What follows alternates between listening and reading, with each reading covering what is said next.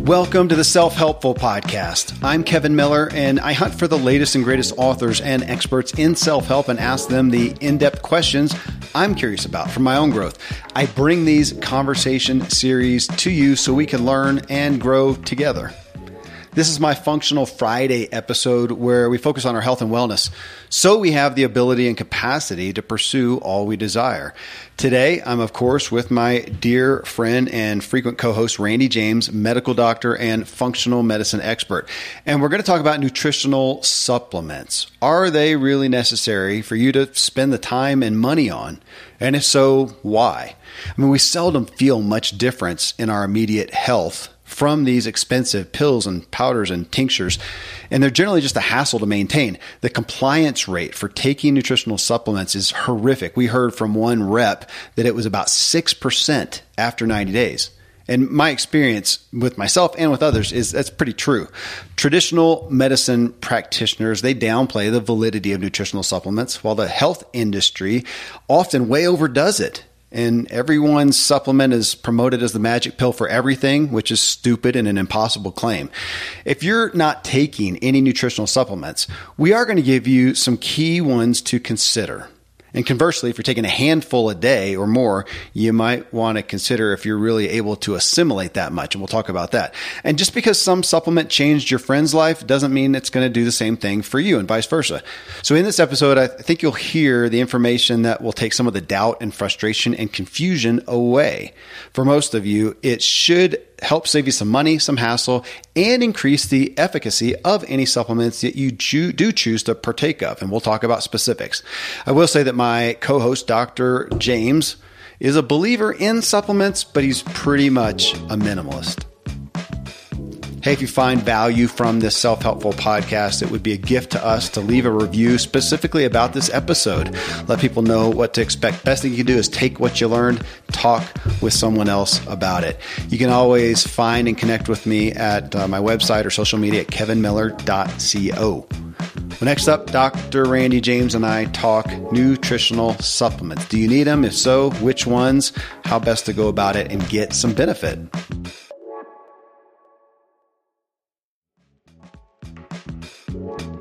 All right. Well, I don't know any better place to start off with than the big question. I think with supplements is uh, for the broad masses: Do you really need them? And we can say that globally, or we can say that here in America. But I think overall, I think your answer is going to probably be the same, anyways. Do we really need, Dr. James, nutritional supplements?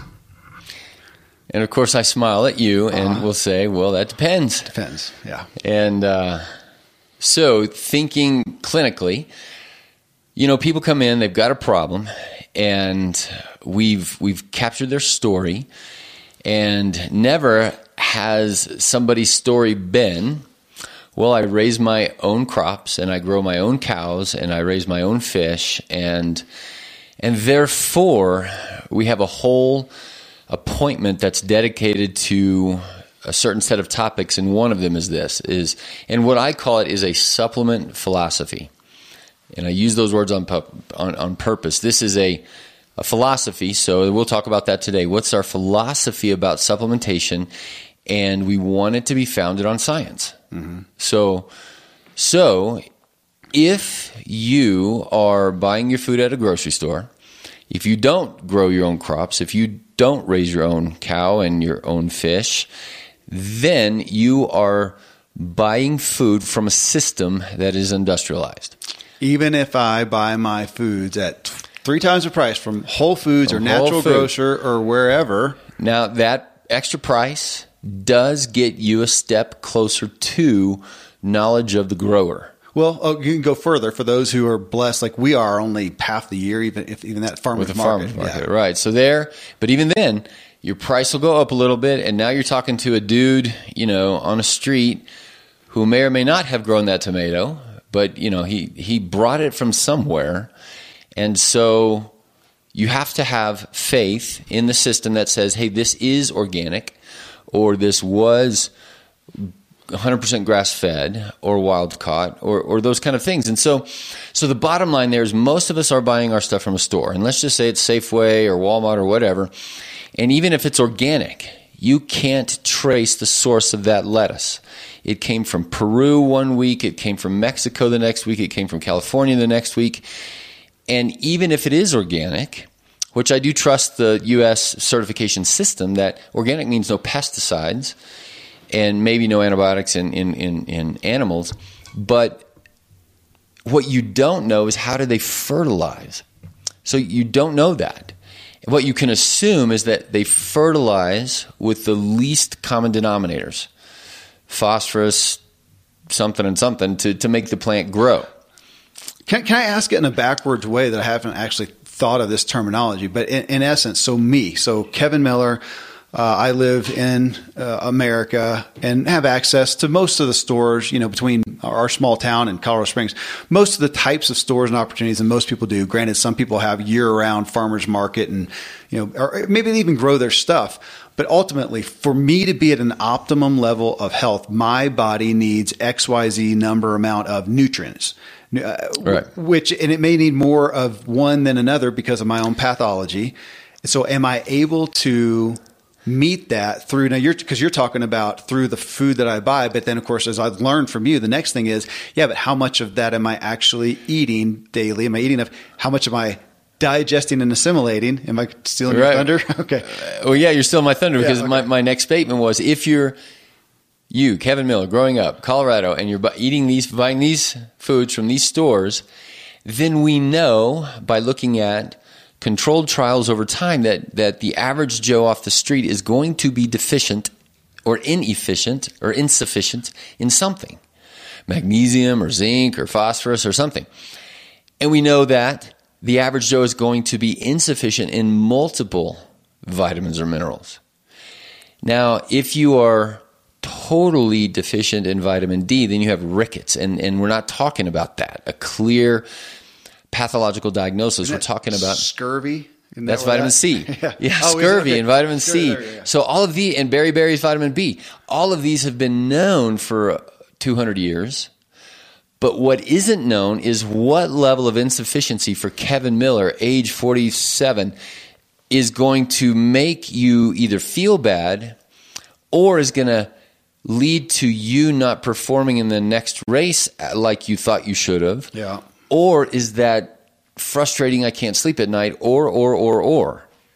And and that's where the we don't have sophisticated testing we don't have a sophisticated means of, of self-awareness. A lot of people say oh I know my body. And I'll be like yes ma'am I understand but you still can't tell me that how you feel your liver how your liver feels or how your you know third cervical vertebrae feels or you don't know your body that well. Say you how can't. what level it's functioning correctly or not right I and mean, could you feel even better and you just that, don't know you can? Well so then so okay so what about the question other way? So here in your uh, practice and let's let's go to the latter decade where you're you're doing functional medicine you don't have patients come into the office and say, oh man, this feels bad, this, you know, whatever, and you then prescribe a nutritional supplement because your next step, of course, is an advanced uh, blood panel where you look at it and you get hard data, why data. And, and I do want folks to hear that the normal I'm going to make this up. If you've got better stats, let me know. But the normal American medicine blood panel is, you know, uh,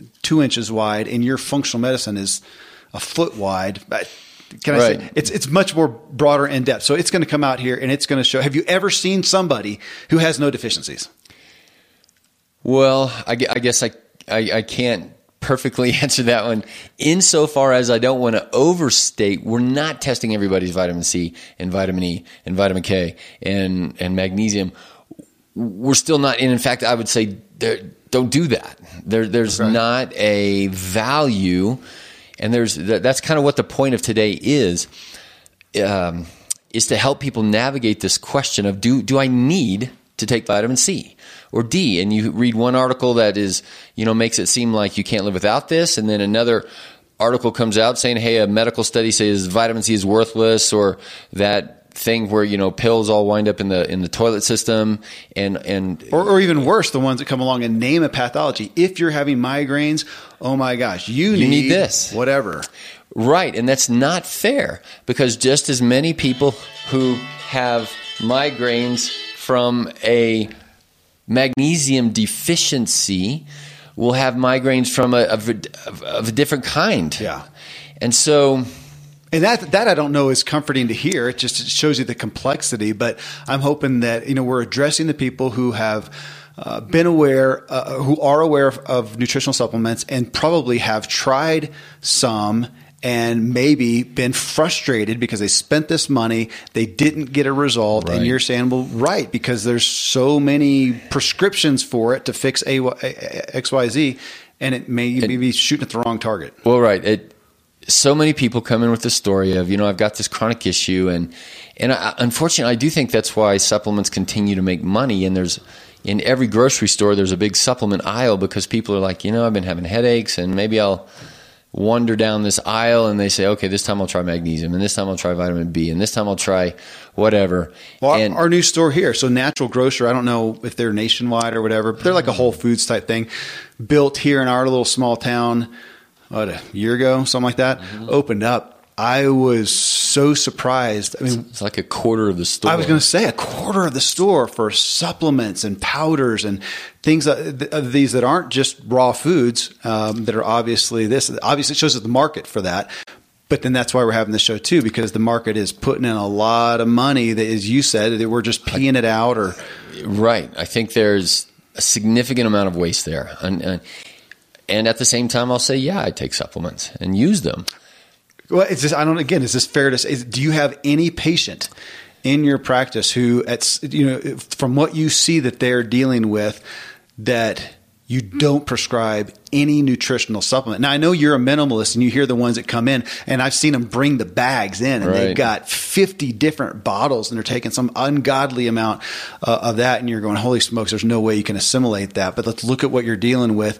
That generally you're going to have one, two, five, whatever uh, core supplements that you think is going to be helpful for this person's deficiency, lack, etc. Yeah, there's, there's not very, I would say, okay, yes, but they're rare. And, and I would say we've helped people get to the point where when we do, you can always do more labs. There's, there's not the full lab panel that's going to hit everything. and through my lens, trying to be minimalist on the labs as well, uh, we've had people get to the point where they say, "Gosh, I, I you know, on my symptoms, I, I'm not too symptomatic, and all my numbers are meeting where we are." And we like to call those people, you know, graduates. It's okay. Go back to you don't need me anymore, and hopefully they can sustain that.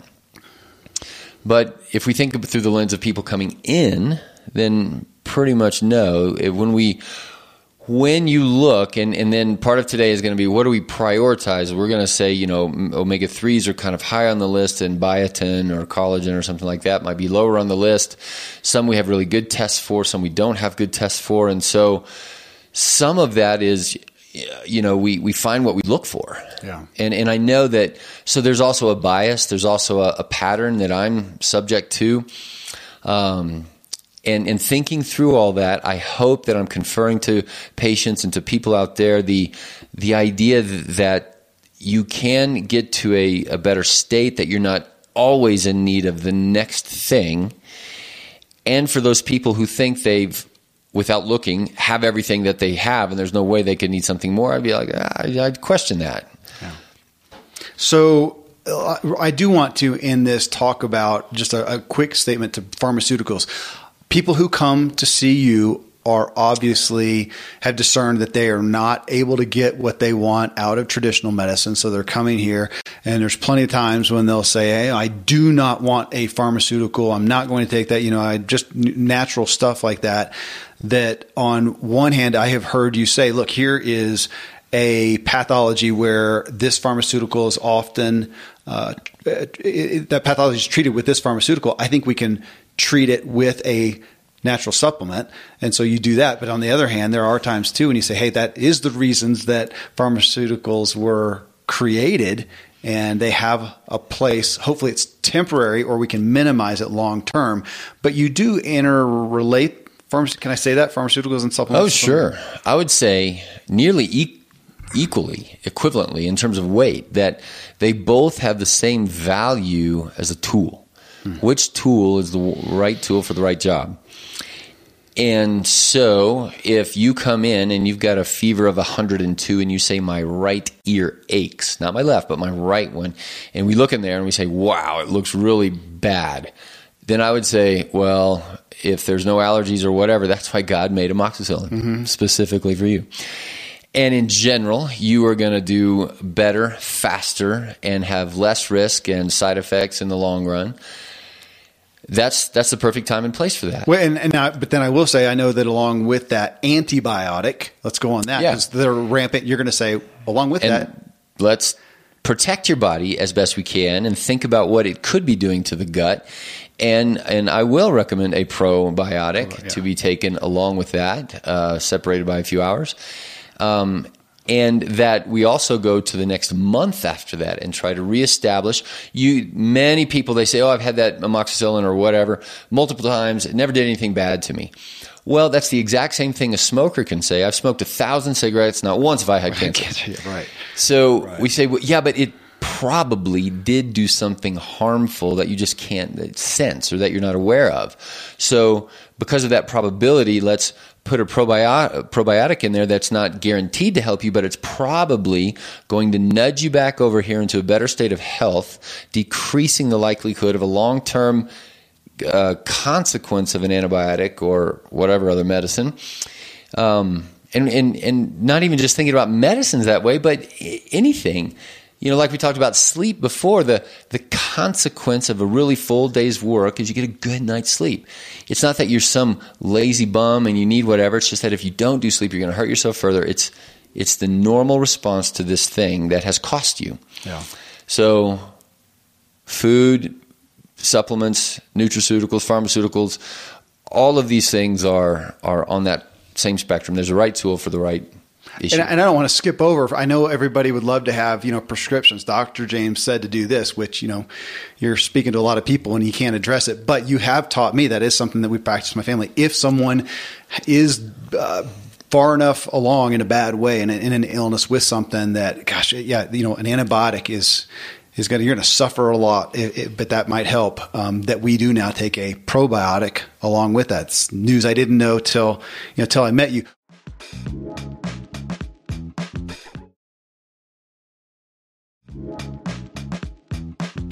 So let's talk about some specific ones. You know, what are some of the top tier ones that you think probably everyone is generally, you know, is, is going to, we could use. Though before that, should we also say not every supplement is equal and give validity to that? Brand well, wise. Yeah, to take both of those, if we say, okay, we know we're going to be taking some supplements. Well, you, you mentioned uh, fish oil. Right. Uh, what'd you call so, it? Uh, omega 3s. Omega 3s, thank you. Right. So if we know. So I can for, get those at Walmart. You can get them out here. And then I would say, okay, and, and here, as always, it kind of depends. Like if you're going to shop at Walmart, I, I would I tell people I would be really picky about fish oil, about probiotics, about things that are that go rancid quickly or that are live critters that need a certain packaging process. And the the Walmart and those kinds of stores are in a business to sell a low price, mm-hmm. convenience and a low price. Now you can also get a pharmaceutical grade fish oil. It is it is fish oil. It's called Lovaza, and it's going to be in a pharmaceutical pharmaceutical pharmaceutical grade category where it's going to be held to a higher standard. There's government oversight, there's FDA regulations and all that, and the price will go up.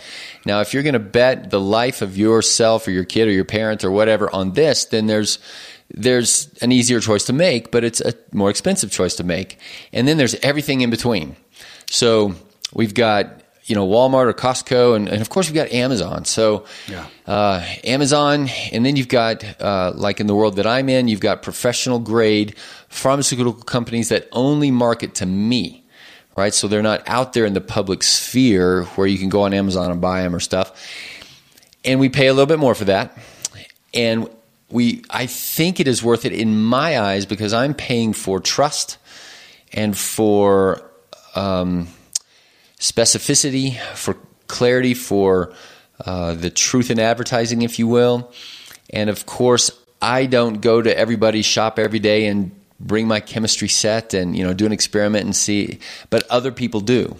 Well, you did to a degree. Uh, Well- so, so uh, I can tell that story real quick. I mean, because what we're talking about when you when you when you say trust, you're talking about is this pill does it have the bang for the buck in it? Kind of like you talking about the nutrient quality, you know, of X, Y, Yeah, does it have what it says it has? Does it say- yeah. So, in, so when a company gets the ingredients that make up that nutritional supplement, are those high quality, you know, organic, uh, good ingredients, and then they're put into this pill form, and then are they sitting on a shelf for ninety days? Are they in a warm environment that's going to degrade them? And uh, that's what we learned, uh, or I learned at least. You knew about it, but in the practice, where we have some of the companies, and two of them that I know of uh, are Xymogen and Orthomolecular, who went to battle trying to get their products off Amazon. So there's two folks: Xymogen, Z X Y, whatever, MOG, and, and Orthomolecular. If you see those on Amazon, they are being sold by somebody who shouldn't be selling uh, those products because they're not coming direct from the retailer. The reason that these folks, or, or the wholesaler, the reason that these companies did that and only allow direct sales. So they sell directly to a practitioner like you. Uh, so it goes straight from them to you in a timely manner. It's got an expiration date that that customer is then getting it. I know if you have buy too much here and they go past the expiration date, you just chuck them. Um, and you're getting a high quality as opposed to some uh, somebody retailing them and they stick them in a warehouse for 90 days where it's hot. And by the time you get that thing, it has half of the efficacy left in there. Now, granted, I, and we've heard, you know, people look at that and go, oh, yeah, right. You know, it's those companies doing that, they can also then kind of regulate the price. They're not competing on Amazon. Uh, and there comes back to trust. So you and I went to uh, Orthomolecular, where was their place up in Wisconsin, Wisconsin, yeah. and toured the facility. pretty impressive and eye opening and and what it what it kind of showed me is that if we had gone to Walmart and said, okay, we want to buy that fish oil, can you show us where that came from? Mm-hmm. They, they can't. And so their, their supply chains are going to be from Chile one time and in Norway the next time. Wherever it's cheapest. Uh, right. And and so many of the of the big box kind of stores have gotten into trouble because then if there's a break in that supply chain, they, they, there's not enough oversight and they get filled with fillers and that kind of thing. In our world, if there's a break in the supply chain, then there's just a back order, and they say, "Sorry, you know, we don't we don't have it because our trusted resource had a bad batch, or they just didn't deliver, or something like that."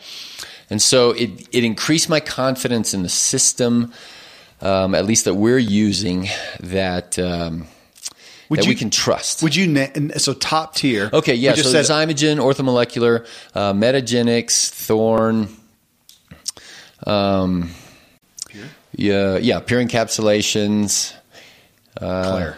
uh, Klaire, yeah. And there's a whole bunch. There, there, and that's not to say that any of the others, uh, integrative therapeutics, that we think they're bad. So I would say it like this: I think there's probably 50 decent companies, Well, and if you all of a sudden woke up tomorrow, you're not a doc and you're living in the middle of Dallas and you know what you know about supplements though, and you just got a place to buy them. My guess is you're not going to go to Walmart. You're not going to go to Costco. You're not going to go to GNC. You're probably going to try to find a local practitioner that you can buy from and buy these higher level professional grade supplements. Yeah, and well, some of them you can get retail, like Nordic Naturals. Nordic Naturals, they also sell at our meetings, so they have sort of a professional line or whatever, but it's the same thing at Natural Grocers. And the price point's the same. So if you find those higher quality things at retailers, then their price point should be about the same. And in fact, we try, you know, in the clinic to try to, you know, go under that just a little bit as a as a value added option.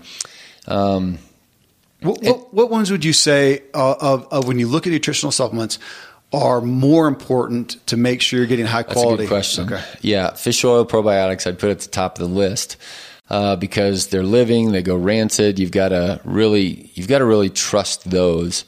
Um, I'd probably also put a multivitamin in, in that list in because you can just put anything in a multivitamin, right? It just and then what's the bioavailability and, and the value of it? And there again, it's just all over the map.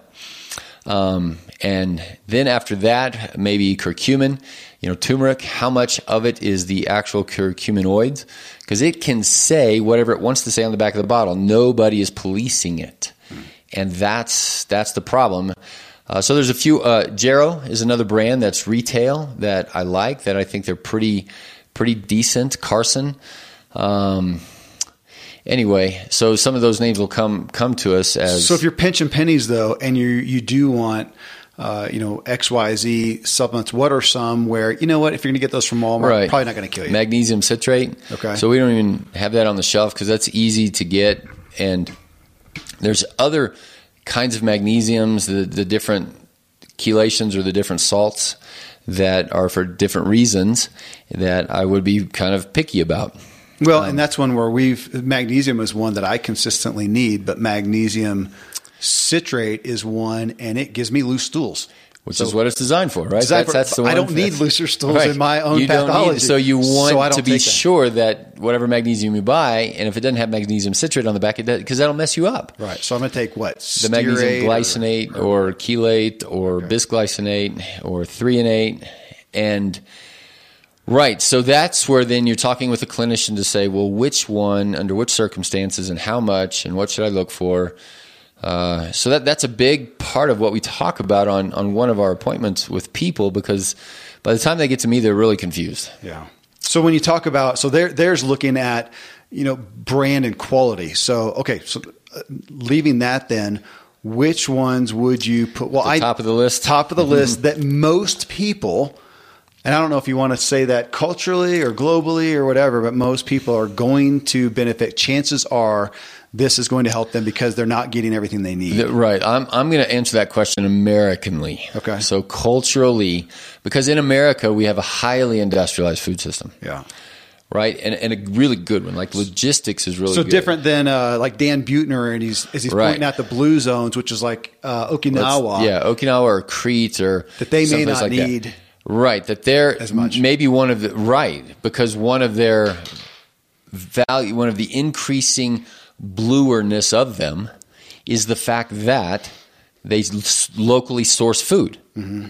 Well, we don't, and we, you and I can't at nine thousand feet. Right, everything has to be coming in. But so thank goodness we have very good logistics, which brings the price down.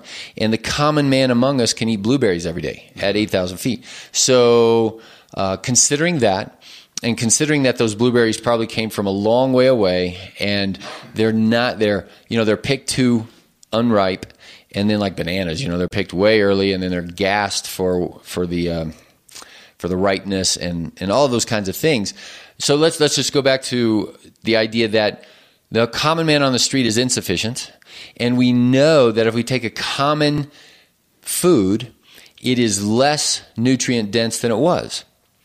And we know that. So take a peach, a banana, an apple. Yeah, though I do want to stick into the common man. Yet you're gonna you're gonna include your you're you're not the common man here in America as far as your diet, your health, whatever, and yet you still are going to be participating in what you're about to say as far as Correct. some top Because. I still eat those bananas. Yeah, well- right. So that's what I meant by the average Joe is eating an average banana. Okay. Even the non-average Joe, if he's the super high athlete, he's still eating the same banana.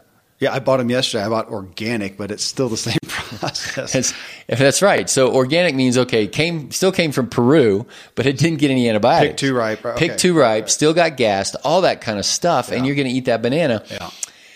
And that banana, compared to the banana of 50 or whatever years ago, is different nutritionally. So, so then we take a step back, and if the person is agreeing with me and saying, "Yeah, okay, that makes sense. That's true of our nation," then I say, "Well, take a multivitamin." I mean, just take one, right? Like we know you're insufficient in something. We don't have to go testing it for thousand dollars.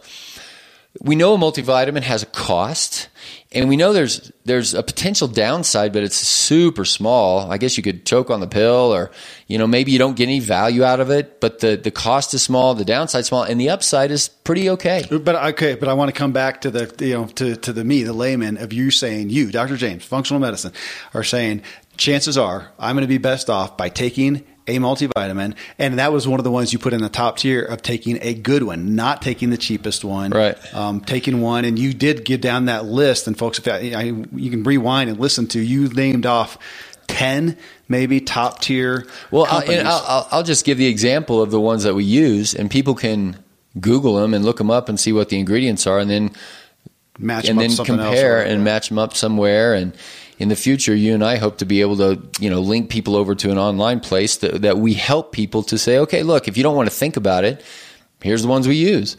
And this is uh, Metagenics Phyto Multi phyto coming from phytonutrients.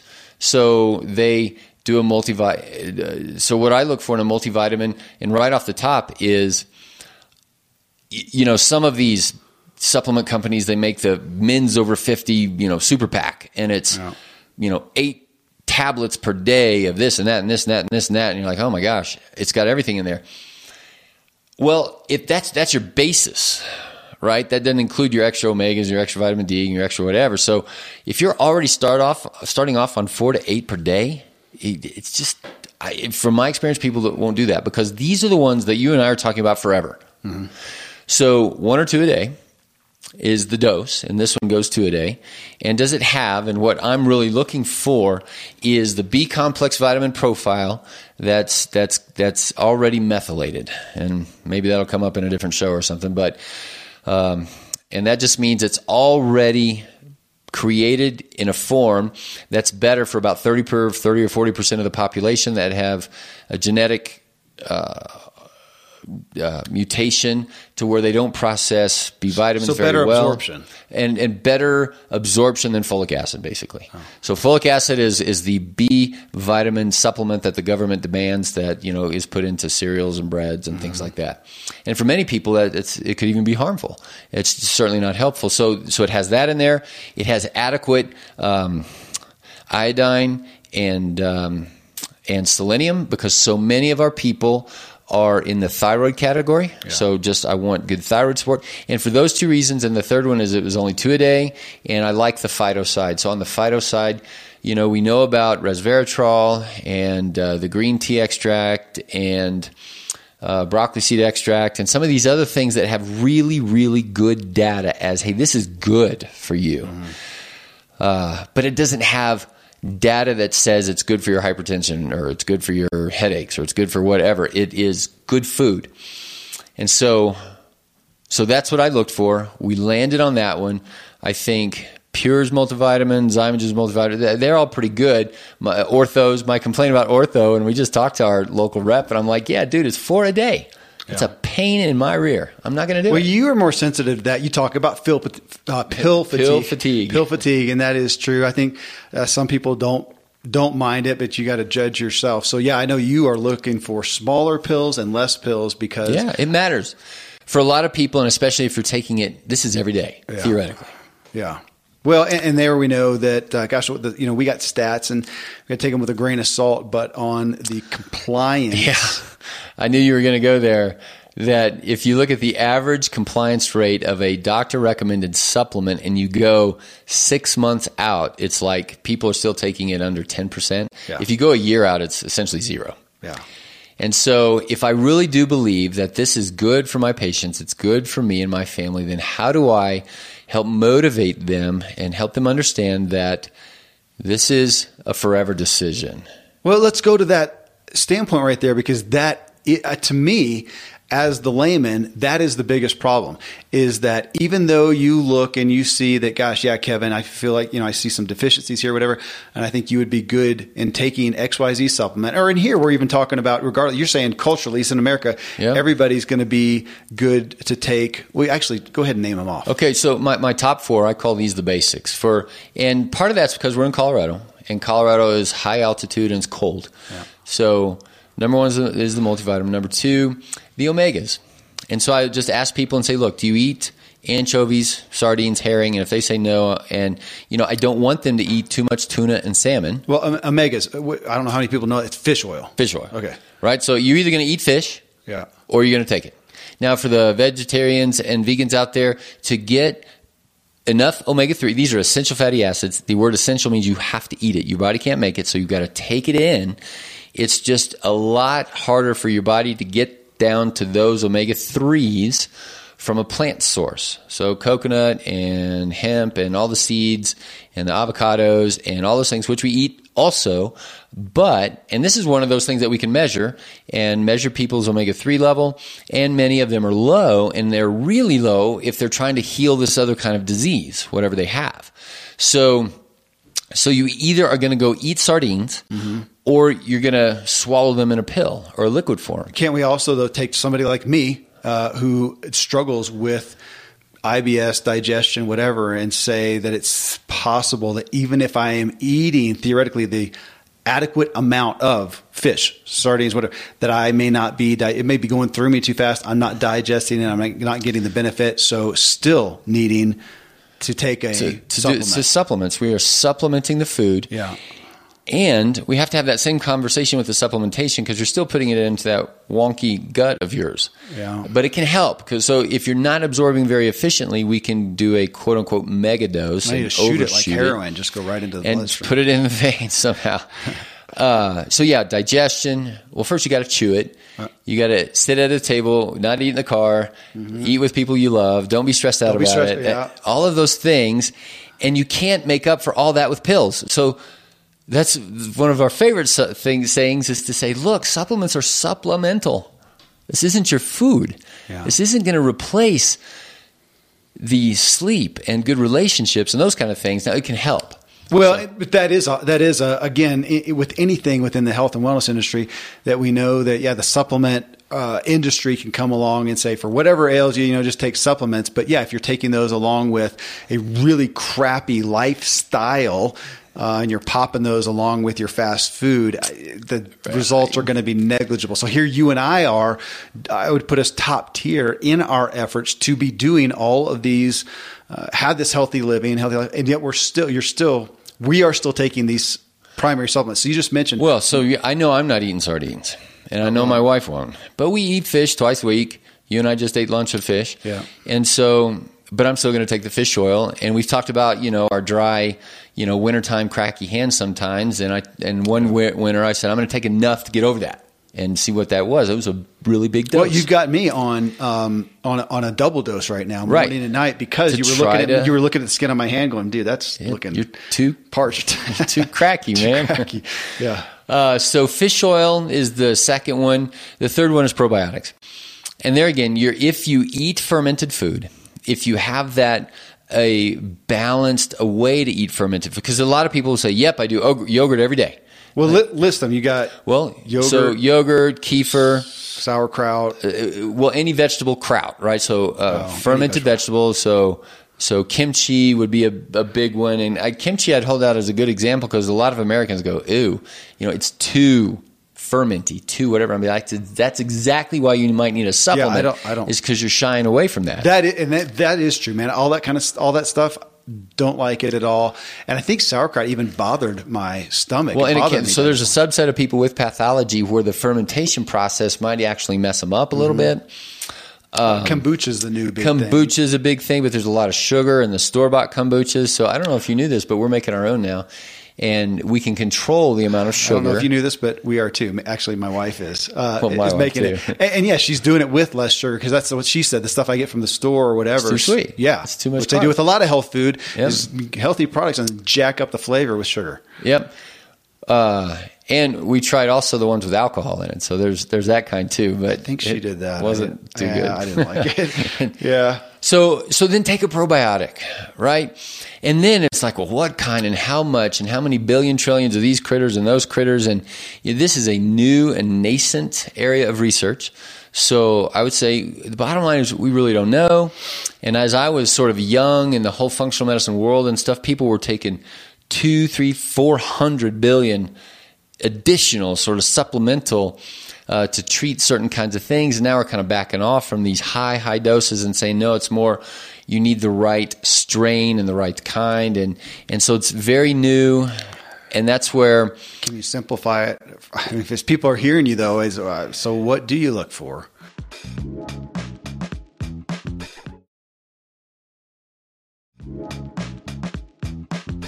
yeah, so, so what I look for, um, so the lactobacillus family and the bifido family uh, are going to be key. And then, now this is going to tax my memory because then they all have a, a, a sub name. If it's Bifido brevis or rhamnosus or something like that. I, I would go so far as to not even say there's ones out there that I should list and you should look for those. I would go back again to your trusted brand. I was going to say back to the brands that you listed, which is what you're giving your family. Yeah, and- um, that's the one that we t- we do the orthomolecular, the orthobiotic, and I like it because it has Saccharomyces in there, so that's unique. It's not refrigerated. That's unique, but you got to trust the non-refrigeration process. because these things do need to stay alive and, and it's either going to be encapsulated. So, and that's where the technical aspect of these guys doing their business and why the price of the stuff is a little bit higher. Well, and I, and I got to say, and now, you know, I got a big family. I, uh, nobody's more price conscious. And yet, when we went and toured Orthomolecular's facility, I came out wondering how on earth did they go through this process without every bottle being 200 bucks? I mean, right. You and I both impressive. thought that. It's, yeah. Holy smokes. Yeah. How can you make a profit on selling these for that low for the price? Steps. And we were in there for hours going along, and they said, "We, you know, here's the probiotic. We source this piece from this place because uh, of its of its value and quality, and this from this, and then here's the process to keep it from getting any sunlight, from getting any warmth. They keep it in a refrigerated thing, and we're talking warehouse size stuff, and the bill, the stuff that they went through to make sure that this came out the highest quality. And again, we're not selling orthomolecular, folks, so this isn't this isn't sponsored by them well, you can't even get it unless it's through a practitioner. So, uh, but uh, just the testing to the high quality of it, it sure was eye opening for us of not complaining about the cost of this stuff. And that, and I don't know if you knew this, but I had been invited to go tour the facilities at Xymogen and Meta huh. and Metagenics, and I think my dad went to Metagenics, and and so I, you know, Thorne and and Pure and those places I do trust, and not to downsay the other guys. There's there's there's other good folks out there, but how do you know? And that's where people are going to have their trusted clinician. We want to be a trusted source on the podcast world and and then help people to get to the right place with confidence and assurance. But we can't say with a guaranteed goal, right? None of this is backed up by randomized, double-blinded, placebo-controlled trials. The, the, the gold standard in the world to say, well, if you take this, it equals that is double-blinded randomized trials. So in the in the in the nutraceutical world, some of those things happen, but by and large, not many is happening, and certainly there's no head-to-heads comparing, yeah. you know, this company to that company.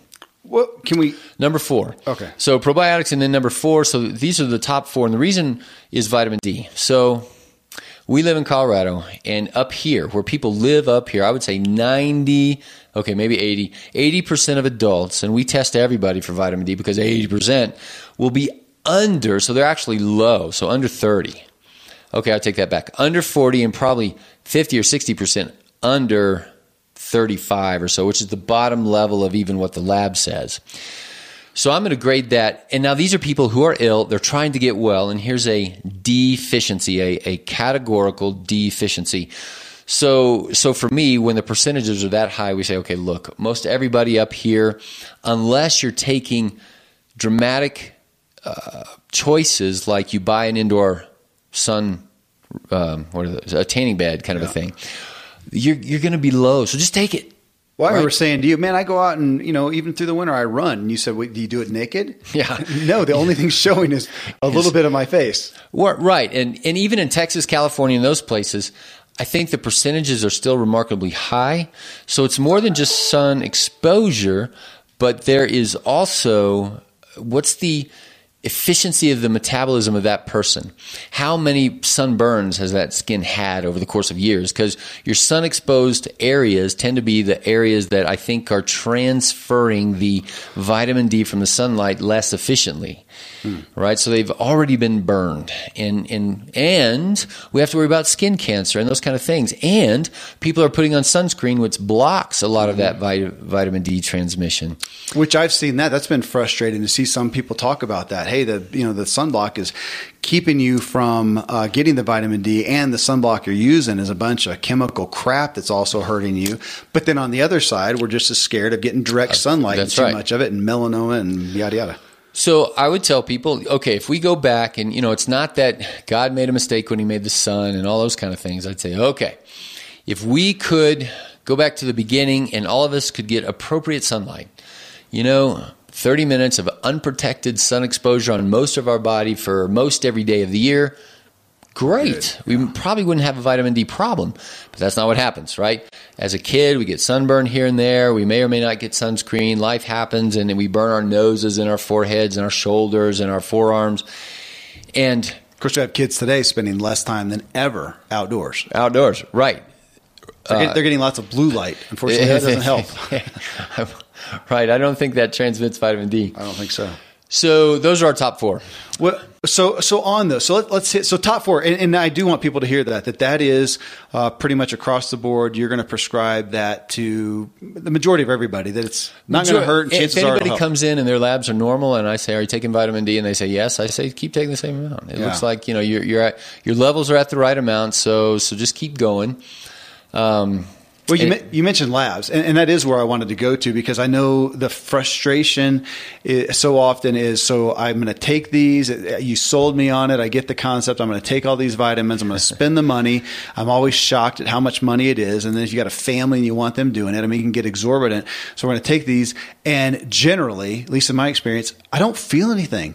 I don't feel any different. I mean, for that expense, you know, taking hundred dollars uh, a month worth of, of, supplements, I want to put them in, and I want to testify to something. I want to feel like, man, I got more energy, I slept better, I felt stronger on my run, I yada yada. And I would say, by far and large, this is my uh, evidence. By far, you don't. You don't feel something specific. Some people do, but I don't know. Pretty, pretty, pretty rare that there's a, a situation where somebody's got a definable deficiency and most commonly omega 3s, vitamin D, and we replenish that and they say, oh my gosh, I can totally tell.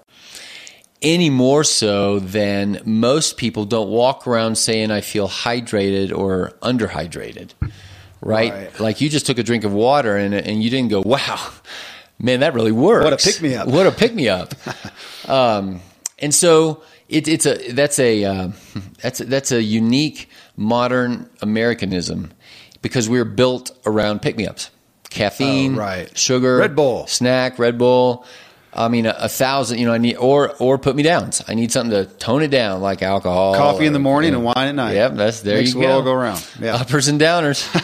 uppers, uppers. And, Well, so on that, I mean, and there we go back to what we just talked about the uh, compliance rate. When you're spending this money and you go along month by month, you don't see any difference, and then you run out and you didn't get around to buying it. It's so easy to just yep. go ah whatever. Now, you with your patients are generally starting off with, again, back to the bl- uh, blood panel that you talked about with this big test that's looking at all these areas. I know it doesn't cover all of them, but there are times when you say, okay, I'm, let's put you on a 90 day, uh, a treatment plan and with these nutritional supplements, and then you redo yeah. uh, the labs and look at them. And so, what are some where you the person may not feel something, but you do see you know nothing else maybe changing their life, but they're taking X Y Z, and you saw uh, an increase, a benefit. Yeah, yeah, well, sure. Well, omega threes and vitamin D would be the okay. the easiest ones okay. to to see on there, and I think you know, looking at sugar and when we measure all, you know, uric acid and A1C and insulin and those, and we say, hey, eat less sugar and eat more of these things and put in some more exercise and we re, we follow up on those tests. Um, and you don't feel that, right? So somebody doesn't yeah. wake up and say, gosh, my diabetes feels so bad. Mm-hmm. And then you get undiabetic and they feel so good. So the modern American mindset is trapped in how do I feel? Mm-hmm. What, like right now? Or is it, does it make me get bigger faster on my muscles? Like testosterone really will. Like that makes a big difference. And you can, that's why it's so tempting to use that in, in that kind of situation. Um, and, and so it's, it's the, now we're in that little nuance of the bothness of my thought process make an intellectual decision. So this is philosophy. You're, and, and when they come into my clinic and I say, where are we going? What's your true life goals? And they say, I want to be X, Y, Z. We look at these labs and say, well, your vitamin D is low.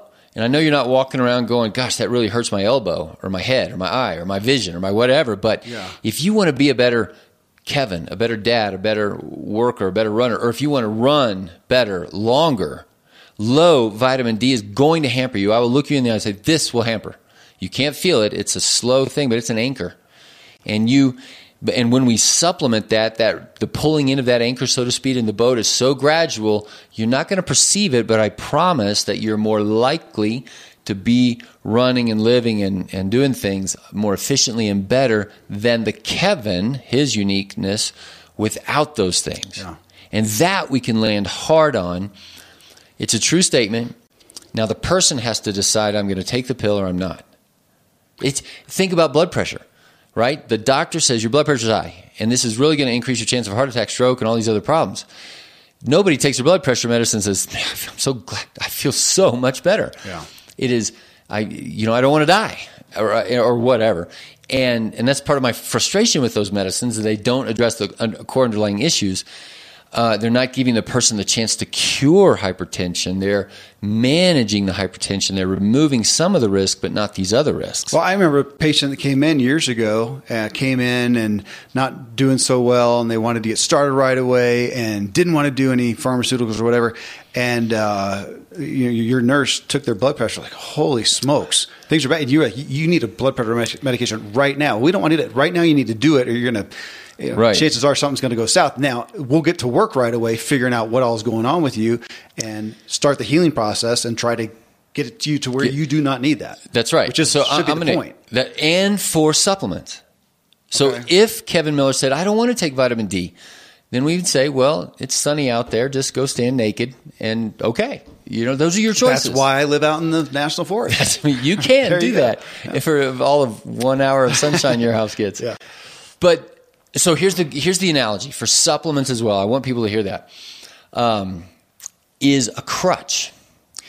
So you would never look at your son and say, "Ah, oh, who came home one day from cross country and he said, uh, "Dad, I, I broke my leg." And you know, I had to go to the hospital, and he comes home on a crutch. You would never go, uh, "Son, the Millers don't use crutches. That's a crutch. We're stronger than that." It's the right I might tool. say that. You, you might. But we would come right, in right, and, right. and say, no, it's the right tool for the right time. Now, if I see Ian a year later on a crutch, I'm going to go, uh, what's going on? Yeah. And if Ian said, well, they, they took my cast off, they said my bone was healed, but when I went to PT, it really hurt. And I don't like that. So I have to keep using my crutches. I'm going to say, oh, Ian, to get off the crutch, you're going to need to do this other process to get to be the guy you want to be. So the crutch is is bridging the gap from the broken leg to then the pain of PT to then the pain of retraining to going back out there and starting all over to become the runner that he wants to be. So if you come in and eh, say, I have a headache, and I say, gosh, I'm really suspicious based on questionnaire physical exam, I think your magnesium's low. Then it doesn't mean that for every headache the rest of your life you take an extra dose of magnesium and that and God just forgot to give you enough magnesium. But in the meantime, as you learn to eat your broccoli with less stress and more chewing and learning how to go to bed on time and all these other things to be becoming the kind of guy who gets enough magnesium from his food and his rest and his sleep and doesn't get headaches. In the meantime, take some magnesium. Okay, well, again, as we use our personal story, so it wasn't long ago that I, I complained to you about foot cramps. And you said probably need magnesium. So I did, uh, you know, treatment. I actually took uh, Ah, shoot. Optimag. Optimag. Who, who makes that? That's Xymogen. Yeah. Yeah. Um, and it helped. And then started taking Optimag Neuro, their other powder thing, and they're pretty much gone. Uh, and so my American mind though just thinks, well, I got to take there you go. The rest of my life, I got to take this forever. Which you would say, from what I hear you say, you would say correct if nothing else changed. But right. what is it that was keeping you? Different? Because you don't, do you have foot cramps? Nope well, what are you doing? Well, anyway, that's not even fair to I'm say. a different person. I was going to say, yeah. what are you doing different? But you're a different person. So you may be, we may be eating the exact same things. True. You're assimilating it better. Well, this is husbands and wives. Okay. Right? And they all say, well, why does she get cramps and I don't? Or yeah. vice versa. And we're eating the same stuff. Eating the same stuff. You're different people, different genetics, different, you know, infinite variables. So it's Kevin compared to the other Kevin. The Kevin on this supplement regimen, that exercise regimen, and this rest regimen and all that compared to the other guy who doesn't do these things? Which Kevin do you want to be in the future? Because those trajectories are different. And, and of course, now you're into the infinite of, well, how do I figure out what's my best pathway? Well, I was just going to say, so, you know, folks, I mean, this is episode 18. I think it's episodes uh, 2 through 13 where we walk through the primary, you know, pillars, if we want to call them uh, that, that somewhere within that input, output, uh, recovery and relationship, somewhere in there, I am, uh, lacking. I, am violating well, something. Uh, well, let's go back to our, our, our, our primary foundation. If there's a symptom, Okay, let's start at the top. Function is what we want. We, we don't want cramps. I want my foot to be functional. But there's a dysfunction called uh, I stretch and at night and I get my foot cramps down. That's a dysfunction. eh, with any dysfunction anywhere in the body, you ask two questions. What is your body getting that it doesn't like and there's a reaction? What is it not getting that it needs and there's a reaction? Mm-hmm. There's your foundational question. Now, when it comes to cramping, I would say, okay, magnesium's probably in most people number one, hydration number two, uh, the other trace minerals, so zinc and potassium uh, are are in there as well. And then bananas got famous in there somewhere along the line because of potassium yeah. and all that. Um, so maybe it's maybe it's a little bit of zinc, a little bit of this, and a little bit of that. Well, no, but here I'm taking this product that is helping. So great, it's not a drug. It's it's not a pharmaceutical. That's uh, so I would say it's. Would you say it's better? So I'm taking a nutritional supplement. Yes, and one quick caveat. Yeah, yeah. It's collaterally beneficial rather than any chance of collateral damage. Okay right? So, okay, you're taking extra zinc or whatever. Okay, well, not only is that not going to hurt you, it's probably going to help other things oh, besides oh, okay, your okay. crampy feet. Okay, so I'm not taking this drug for my cramp, this pharmaceutical. It's probably got bad side effects. I'm, I'm taking a good quality magnesium that's probably going to help some other areas. Right. It has helped me, so I now have the choice to just continue taking it right. forever to yep. fill the deficit that is being caused by XYZ, or I go upstream. That's right. And figure out where that deficit is, which is frustrating, complex, yep. and cost time and cost effort. Time and effort. Um, yet there I am. And and I'm nodding my head at you because I'm like that, that's the crux of the issue. You're either going to spend time and money and effort downstream as the as the problems compound and get worse, and then you're going to need to rely on the American medical system to, at a high dollar, yeah. or you spend time and money of your own time and money and effort going upstream to say gosh, do I just need to chew my food a little bit more? Do I just need to do X, Y, Z in order to be becoming the kind of person that can have enough magnesium uh, through my own uh, nutritional way and not need to rely on a pharmaceutical. that's it. That well, is the core issue. I, and to what you something you just said there too. This goes to show episode seventeen where we talked about the high cost of health. Yeah. If I came to you as a uh, if you're a traditional doc and I got feet uh, cramping feet, and you could recommend oh, what's a what's a pharmaceutical for. Oh, for like uh, Flexeril, and they're terrible. Skelaxin and these these. Okay, they, but if you uh, prescribe that, there's a chance. If I have regular insurance, that I could. Oh, it's way that, cheaper. I could get that paid totally. And instead, I'm going to go out of pocket, pay for this nutritional right. supplement that costs a lot more, or even more so on the side of going upstream to figure it out. I'm spending time and money to address this issue of my foot cramping. And there brings us back to why we have, in America especially, more people who are just ready to submit to feeling bad or taking the drug and uh, just dealing with it, submitting to the pain or being willing to risk the side effects of the drug that just deals with the symptom and not deal with the root. And we're back yep. to the, you know, what is and your. That's what, if, well, that's where you're going. That's yeah. what you and I are, are aching. Our heart burden is for the people who just don't know that there's a that there is an alternative way. And one final thing on your foot, because if your foot is cramping, then we know. Okay, let's blame magnesium. We don't know it's magnesium, but let's say it's it's a magnesium insufficiency. Mm-hmm. Not only, and of course, your foot cramping is your calf muscles. Um, if your calf muscles are feeling that, then by definition, I'm going to argue, well, so is your tricep muscle and your everything, and, and on a big side is your heart muscle. So when we go into uh, heart palpitations or AFib, especially idiopathic AFib, you know, these guys don't have any other problems or something is they're just a subtle insufficiency of magnesium. And in that dude, it's a heart thing. And, and it just happened. I could mention his name. It just happened last week. It's like, man, I've been a really well guy, and boom, there's this thing. And so that's where I'm also now. Here I am. I'm burdened by what's the answer to this.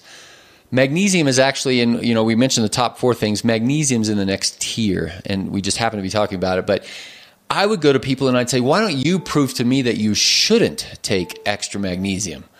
Because I think the burden is of proof is going to be on that side because we already know there's a magnesium insufficiency in general in our food supply and in the way we go and if we're going to test people in general then, and, and functionally we know there's a lot of these things.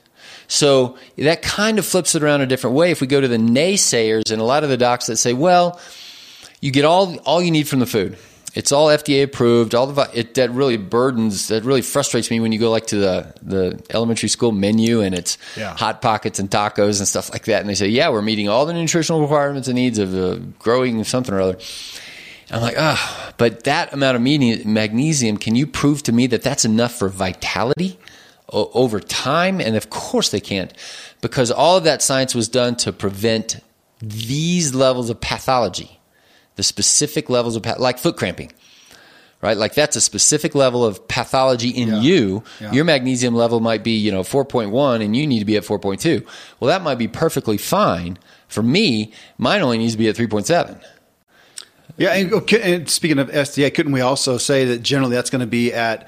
I'll put that at you know survival mode or mediocrity, the average, not to the word you just used. Do you want it to be that, or do you want to be full vitality, vibrant? To be honest, it, you know, they like vitamin C. They went to the level of scurvy and said, okay, how much do you have to have to not have scurvy? And then, you know, then they doubled it.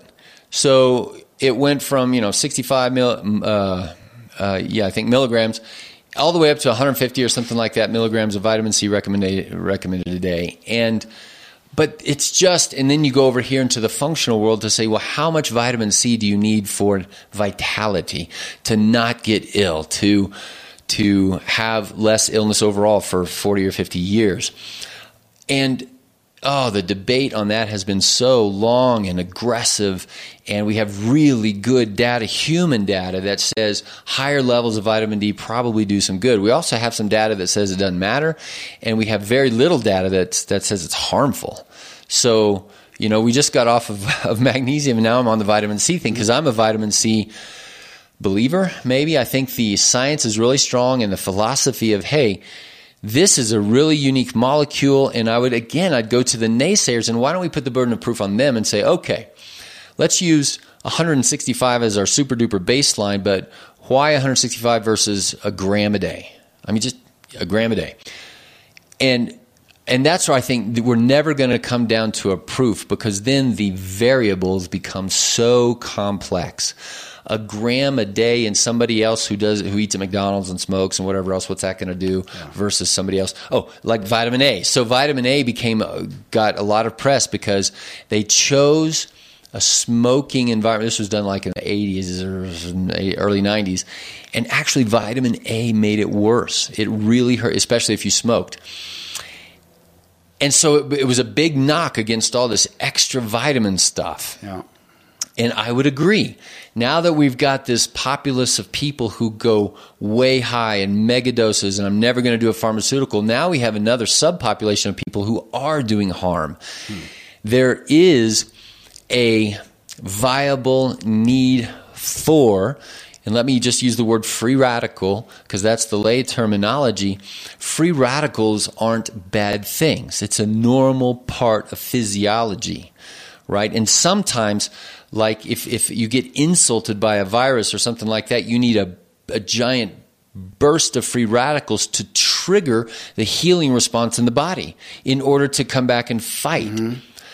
But if we are constantly, constantly, constantly taking vitamin C and curcumin and all of these antioxidants, which is the lay terminology now, then maybe sometimes it doesn't allow a system to trigger in a way that it needs to trigger so that this particular cell might need to die.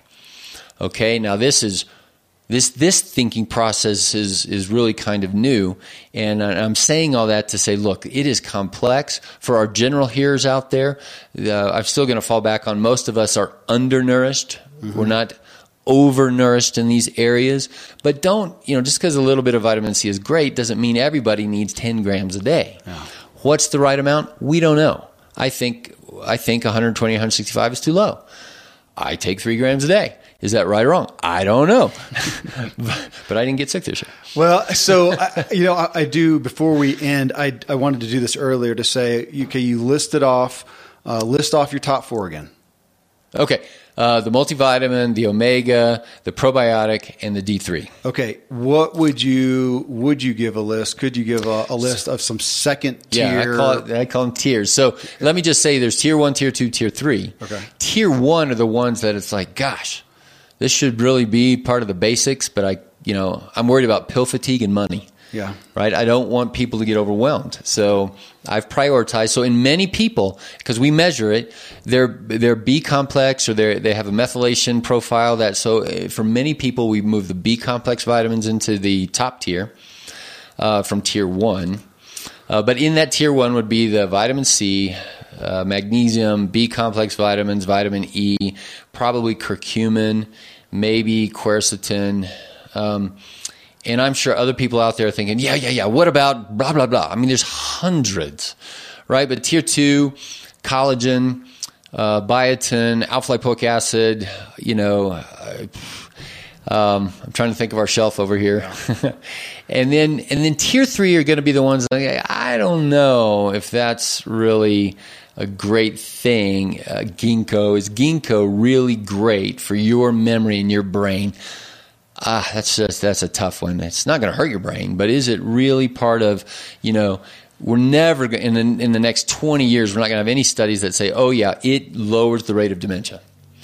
So well, and then put it on a tier next to our categories: input, output, recovery, right. relationship, and where would it fall amongst? If you're violating some of those over there, it's got to be way down the list of actually going to. Right. That and that's where I feel so comfortable. Like we say all the time, I will never follow my sword over tier three supplements or the need for uh, different kinds of electricity in your house and some of those kinds of things. They get way out there. The, the, the conjecture's there, but the, the rigorous scientific proof is just not there.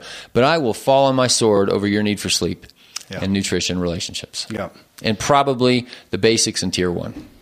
Well, hey, there you go. It's a great anchor right there to supplements that they uh, they have uses.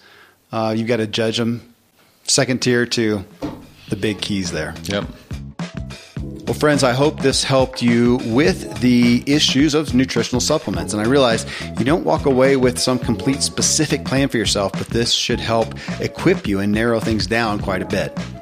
Hey, thank you again for choosing to tune into the Self Helpful Podcast. Be great if you would leave a review about the show and this episode. And the best thing you can do, talk about what you learned with someone else. Discuss it, ponder it, grapple with it.